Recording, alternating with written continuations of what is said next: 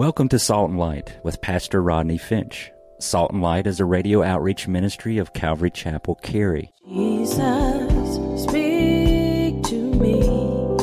Open your word and reveal your heart to me. Salt and Light is a series of verse by verse studies through the Bible, focusing on its practical application to our everyday lives. Salt and Light is recorded live at Calvary Chapel, Cary in Apex, North Carolina. Stay tuned. At the end of the program, we will give you information on how to contact us, so be sure to have a pen and paper ready. Today, Pastor Rodney will be teaching from the book of Romans, chapter 12. So grab your Bibles and follow along. Now, with today's teaching, here's Pastor Rodney. A few statistics on the human body. Give me your attention. Have you ever thought about it? God is an amazing, awesome God. What, three people agree with that? Let the church say. It's true. And uh, because He's an awesome, amazing God, He's designed us. Our bodies are awesome and amazing. Regardless of what you think of your body, it's incredible. It's awesome. Listen at these statistics. During a 24 hour period, did you know in 24 hours your heart beats 103,689 times? Your blood travels 168 million miles in a 24 hour period. That's equivalent to 6,720 times around the world. You breathe 23,040 times. You inhale 438 cubic feet of air. You speak 4,800 words depending on your gender.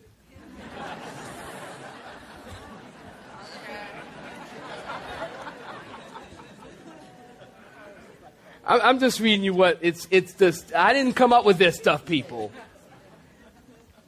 You move 750 muscles. You exercise 7 million brain cells. Some more, some less. that was me. There are several hundred systems, get this, of controlling your body, interacting and affecting one another. The brain has 10 billion nerve cells to record what a person sees and hears. The skin has more than 2 million tiny sweat glands, approximately 3,000 per square inch. All of these sweat glands work together to keep the body at an even temperature. You could go on and on, listen, of the intricacies of the human body. It is amazing, but are you listening? The body of Christ and the design that God has used and devised the body of Christ is even more amazing than that. Many gifts in the body, many members in the body, yet one body.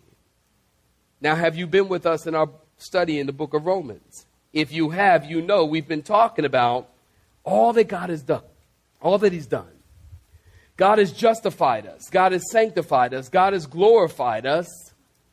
God has elected us, God has called us, God has chosen us. We know that there's no way, Jose, that we shall be separated from the love of God. We've got the promises of God that were made to Israel in chapters 9, 10, and 11. And those promises that were made to Israel are promises that give us assurance that God will keep his word to us as Gentiles. We've learned many things so far in the book of Romans, which brought us to Romans chapter 12 in verses 1 and 2. Go ahead and peek at it if you will, if your Bibles are open. Paul said in verse 1 I beseech you, therefore, brethren, by the mercies of God, that you do what, saints? Present your body, what does it say? Present your body a living sacrifice, holy and acceptable to God, which is your reasonable service. The word reasonable, the phrase reasonable service, we've talked about that speaks to our act of worship or giving yourself wholeheartedly to God. Surrender, were you with us last week? Surrender plus sacrifice equals worship, Genesis 22.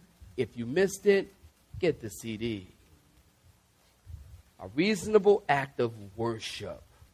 Talked about that. So, listen. We've got all of this doctrinal information now. We've learned many, many, many things as it relates to doctrine. Paul now is going to move from doctrine to duty, from, from the position of the believer to the practice of the believer. Now we need to get our arms around what we know. Now we need to put some feet to our faith on the things that we know. So, chapter 12, right about verse 3, listen to the end of the book is very applicational and it's very personal and it focuses on our place and our function within the body of Christ. Now, if you've got a pen and you've got a pad, I'm going to give you a real quick two point outline and then we're going to move forward. We're going to talk about, first of all, listen, our relationship to the church. Our relationship to the church in verses 3 through 5. And then finally, simple two points, we'll talk about our responsibility in the church. And you'll find that in verses 6 through 8. Our relationship to the church and our responsibility in the church. The sermon title, The Body, a Great design. Romans chapter 12, saints, we pick up in verse 3. If you're looking at it, say amen. amen. For I say, Paul says, through the grace given to me, to everyone who is among Calvary Chapel, not to think of himself more highly than he ought to think. Somebody say amen. I love that verse so much, I'm going to read it again. Not to think of himself more highly than he ought to think, but here's how you're to think think soberly, as God has dealt to each one a measure of faith. For as we have many members in one body, but all the members do not have the same function, so we, being many, are one body in Christ, and individually we are members of one another. Well, then, having gifts differing according to the grace that is given to us, let us use them. If you have the gift of prophecy, let us prophesy in proportion to our faith. That would be better translated, the faith. I'll tell you more in just a second. Or ministry.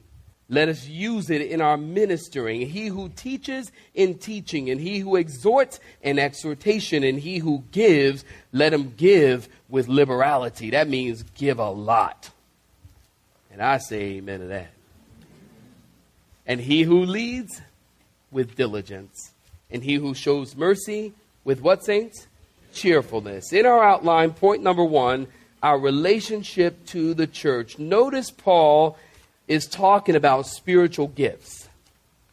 But before he does, did you notice he says, through the grace that is given to me, to all the church, don't think of yourself more highly than you are. You know, coming off of this teaching about, um, I, I, beg you to present yourself a living sacrifice, holy and acceptable unto God, which is your reasonable service. And Christian, be not conformed to this world, but be transformed, metamorphosis by the renewing of your mind that you might prove what is that good and perfect and acceptable will of God. Right out of that, Paul says, Listen, by the grace of God, don't think of yourself more highly than you ought. It's almost like Paul has given us some good, deep, doctrinal teaching. And we're the better for it because we have learned and we have grown. But don't let that good, deep doctrinal teaching cause you to get puffed up. We know people like that now, don't we? I know people like that. They're so deep, just deep. How you doing? Blessed in the Lord. Hallelujah. It's like, wait a minute, man. I just asked how you doing. I didn't need all that. So deep. So heavenly minded, you know, earthly good.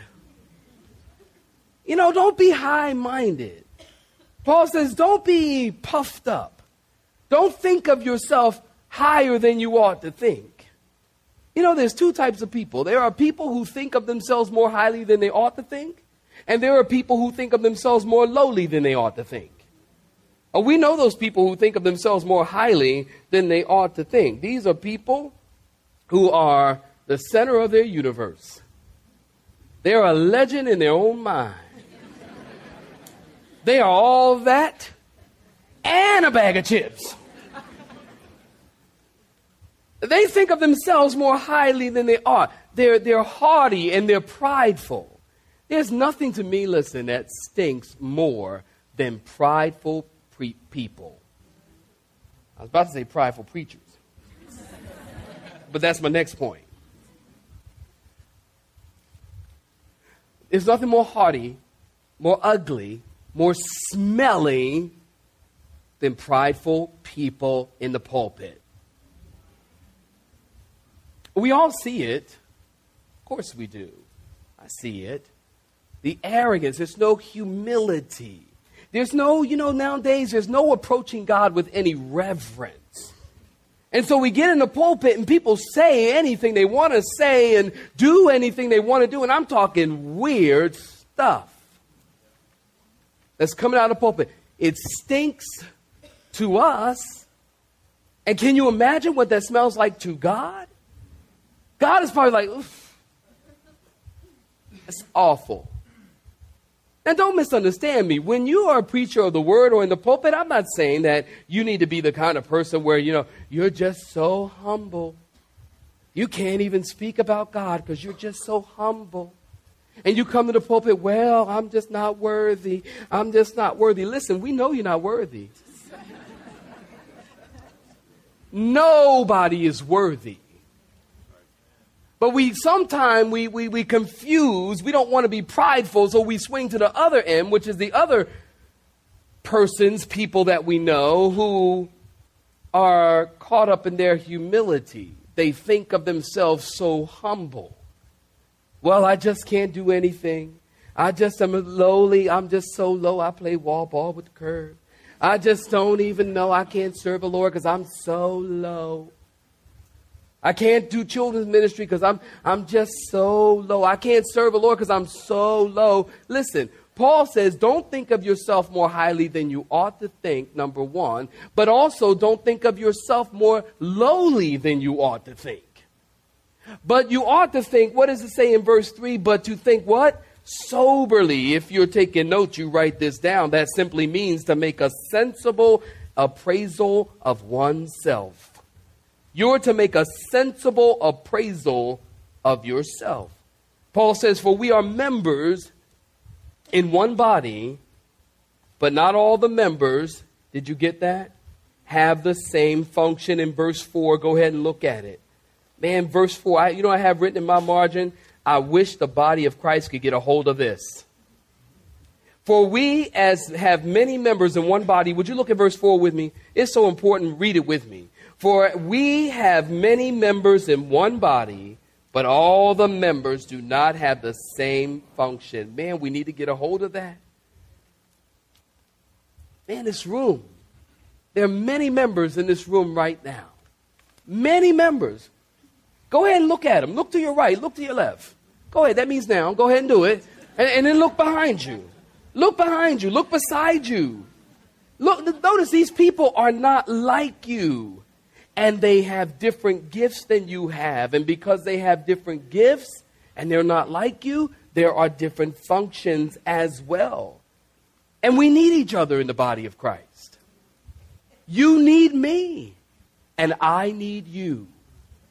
We are many members, but yet one body. And we're one body. When the Bible talks about the body of Christ, the Bible is talking about the universal body of Christ all believers in Jesus Christ, whether you're in Africa or Apex, whether you're in India or another I state.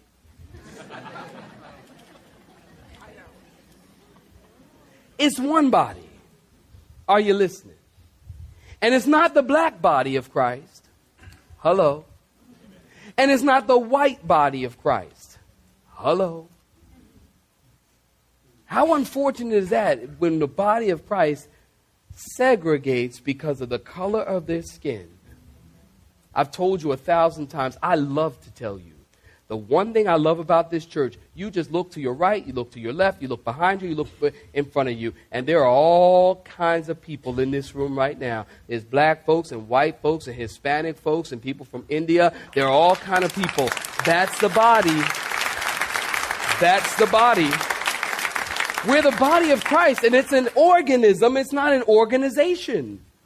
The body of Christ is a living organism. God is the builder and the designer, and He has fitted us together, and we are forever, we belong to the Lord. And we also are members and belong to each other.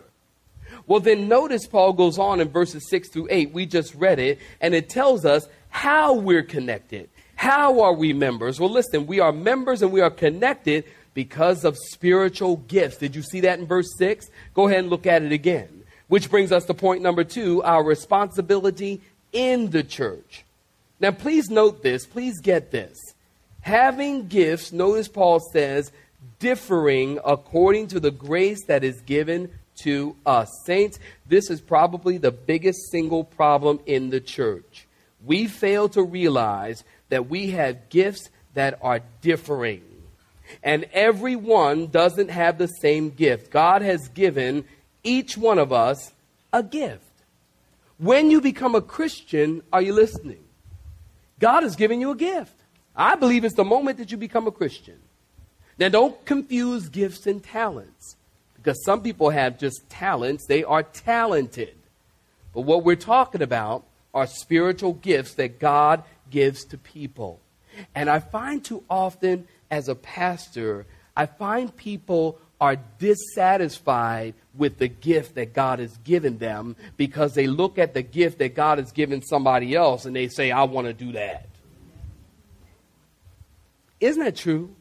You know, I would tell you something. If you are frustrated with your gifting, you're probably trying to do something that God has not called you to do. And if you are stagnant in your gifting, it's probably because you haven't done what God has called you to do. People are frustrated in their gifting. That's because they're striving. The Bible says the servant of the Lord must not strive. If God has gifted you to something, you know, we talk about where God guides, He provides. Listen, if God has called you to do something, He's going to provide you with the gifting and the tools and the resources to get it done, and you won't be striving. I really believe that. If the Bible tells us the servant of the Lord must not strive, then God's not going to lead you to a ministry of which you have to strive with it. And if you're striving with it, you're probably not doing what God wants you to do. Somebody say amen. amen. I know it's hot in here, but somebody say amen. You know what I tell you when it's hot. Thank God you're a Christian. amen. You think this is hot. If you don't know Jesus, stand up right now. Me. We're striving in our giftings. Now, you'll find more gifts. Listen, you'll find all the gifts of the Spirit. Matter of fact, if you want an in depth teaching on the gifts of the Spirit, you can pick up our CD uh, teaching series on the gifts. It's called Keeping the Balance, and you can pick it up in the bookstore. But what you will find, if you're a note taker, you write this down. Here in Romans chapter 12, verses 6 through 8, you find seven gifts of the Holy Spirit. And then in 1 Corinthians chapter 12, you will find nine additional gifts of the Holy Spirit. And then in Ephesians chapter 4, you will find five gifts of the Spirit listed. It's where you'll find all the gifts in the Bible. So people ask me all the time, Pastor Rodney, are you guys spirit filled believers? Somebody asked me just a couple weeks ago. Well, I, you know, I heard of that Calvary Chapel place over there, and uh, I've been listening to you on the radio. And uh, are you guys spirit-filled believers? I told them, absolutely. You see, the Bible says if you're not spirit-filled, you do not belong to God. Now, what people mean when they say, "Are you spirit-filled?" They're actually asking you, "Do you speak in tongues in your service?"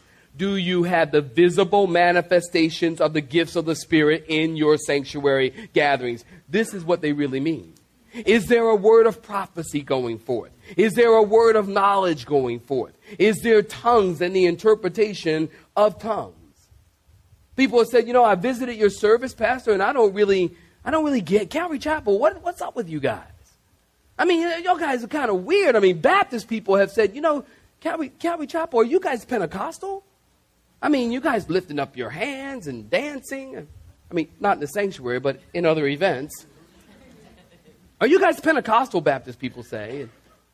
And Pentecostals say, well, man, you guys strike me as a little Baptist. I mean, man, you guys are dead, man. I mean, you know, there's no speaking in tongues. There's no, you know, jumping over the pews, dancing in the spirit. You know, you guys seem a little dead. What are you guys at Calvary Chapel? And I tell them, you know, I think we're kind of Baptist-costal.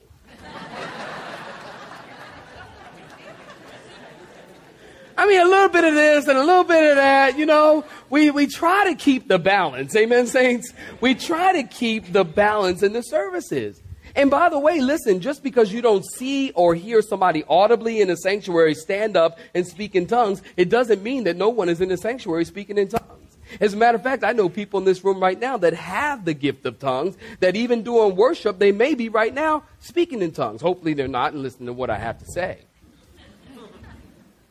But they have a gift, and so you can exercise that gift. Why is it that we think we have a gift and we have to exercise it loudly? Bible says a gift is subject to the prophet. In other words, you can control your, well, Pastor, I just had to speak out.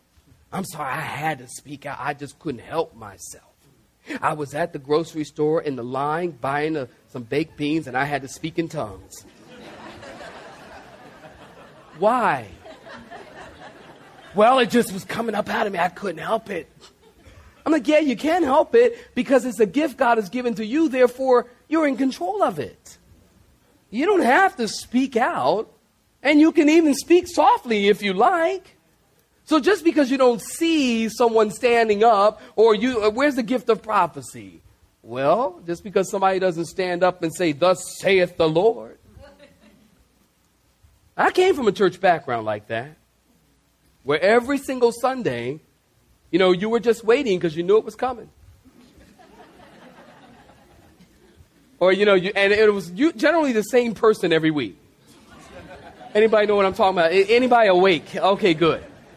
It's generally the same person every single week. You know, it's like, uh, you know, they get up, thus saith the Lord, God is going to judgeth thou and consumeth thou like the caterpillar.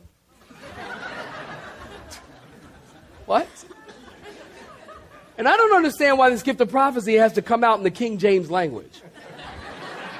As if you got the gift, you have to speak in Elizabethan English. And if you, you know, you can't speak in NIV. It's not real prophecy if you just speak in NIV. It has to be in the Queen's English.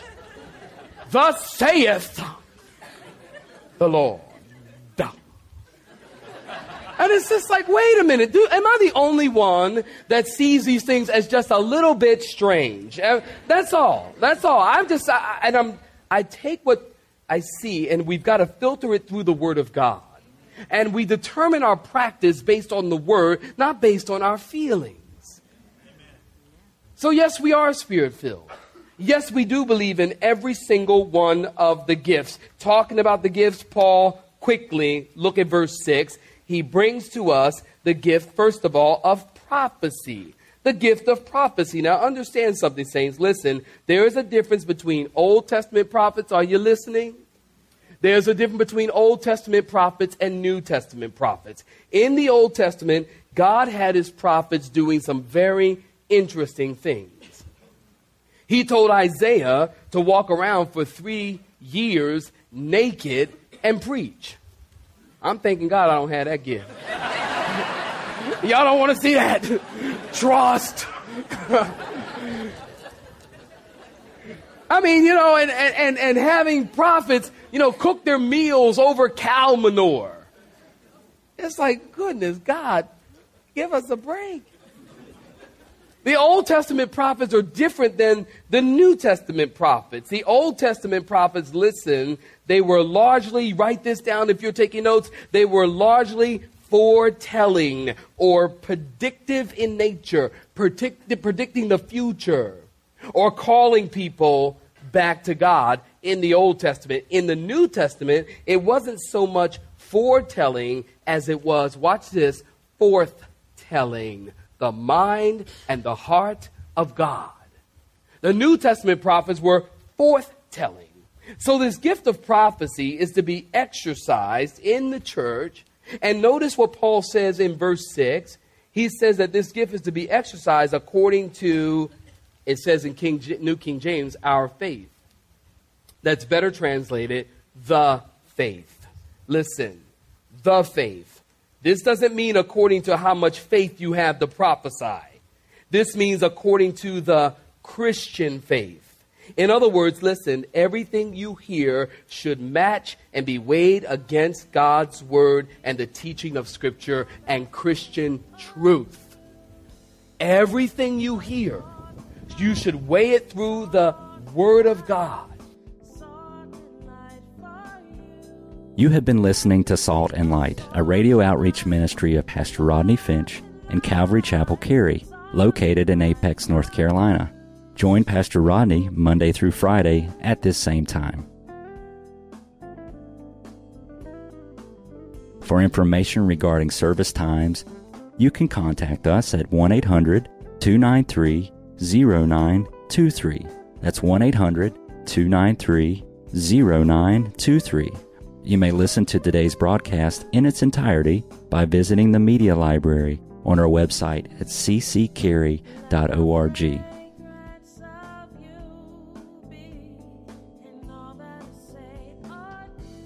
We would like to thank you for tuning in to Salt and Light and pray that you have been blessed. Until next time, may you be salt and light.